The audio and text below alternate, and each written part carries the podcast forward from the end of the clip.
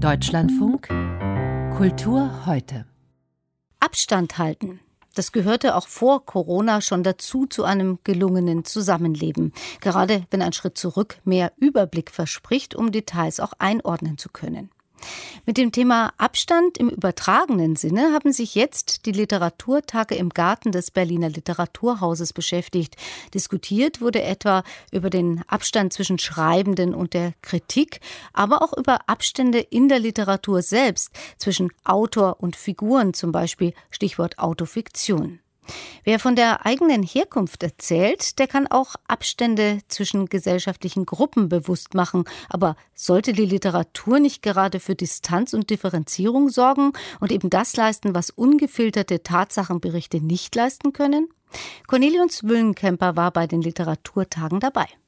In ihrem Roman Tausend Serpentinen Angst beschreibt die Aktivistin und Autorin Olivia Wenzel den Lebensweg einer jungen, dunkelhäutigen Frau in Ostdeutschland. Vieles aus dem im letzten Jahr erschienenen, hochgelobten Buch hat Wenzel selbst erlebt. Was ich jetzt beobachte, ist, dass wie die Texte in dem Moment, als ich sie geschrieben habe, mir so unglaublich nah waren und so ganz dringlich sich angefühlt haben. Und ich konnte gar nicht anders in dem Moment, als das zu machen.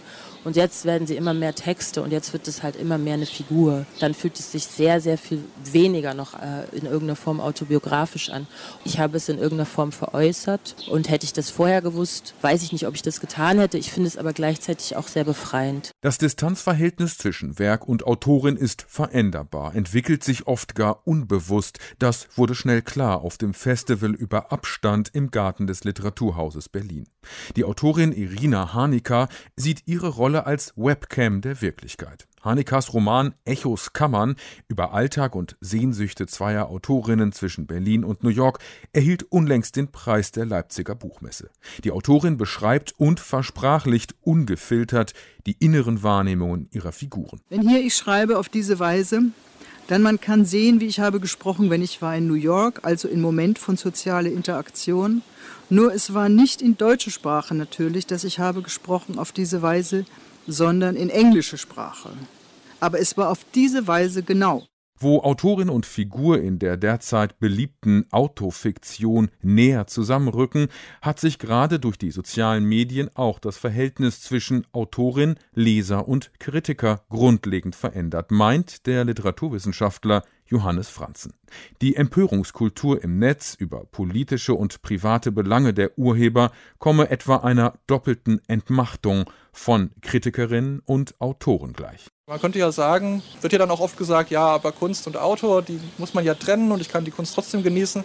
Kann man aber nicht, weil es eine bestimmte Form von Bindung gibt zu den KünstlerInnen, die eben darüber hinausgeht, dass man einfach nur das Werk genießt. Und die hat auch eine ethische und politische Komponente und dementsprechend wird die Kunst eben doch in Anführungszeichen verdorben. Die Vorstellung, Kunst könne nur aus der professionellen Distanz ästhetisch beurteilt werden, gerät angesichts von Kommentarspalten auf Medien- und Händlerplattformen im Netz zusehends ins Wanken.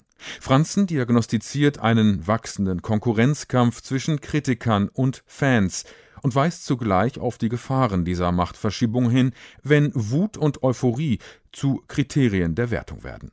Der Autor Lutz Seiler glaubt, dass der Versuch, politische oder emotionale Erwartungen beim Publikum zu erfüllen, keine lesenswerte Literatur hervorbringt. Zu viel Nähe zum Objekt ist für Seiler gar ein Beobachtungshindernis. Für seinen gefeierten Roman Stern 111 über die Wendezeit in Ost und West habe er sich zunächst vom Euphoriebefehl freimachen müssen. Ich hatte auch nicht das Gefühl, dass es stimmt und musste dann eben wirklich zurück in diese Zeit. Also ich habe versucht, mich denn tatsächlich zu erinnern an bestimmte Orte, wie es eben doch eine Art Überlebenskampf gewesen ist bei aller Euphorie. Ja? Also diese Ambivalenz eben auch zu kriegen war wichtig fürs Buch. Es ging mir darum, eben wirklich ein eigenes Verständnis für diese Zeit in dieses Buch einfließen zu lassen. Sonst wäre es eigentlich sinnlos gewesen, überhaupt anzufangen, darüber zu schreiben. Zeitlicher und emotionaler Abstand tut gerade autofiktionaler Literatur gut, denn er erlaubt Assoziationen, Emotionen und Erinnerungen so zu ordnen und zu verdichten,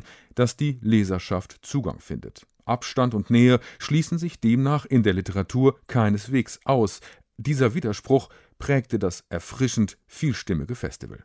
Ein Beitrag von Cornelius Wüllenkemper war das über das Berliner Literaturfestival, die Literaturtage, die vor Ort stattgefunden haben.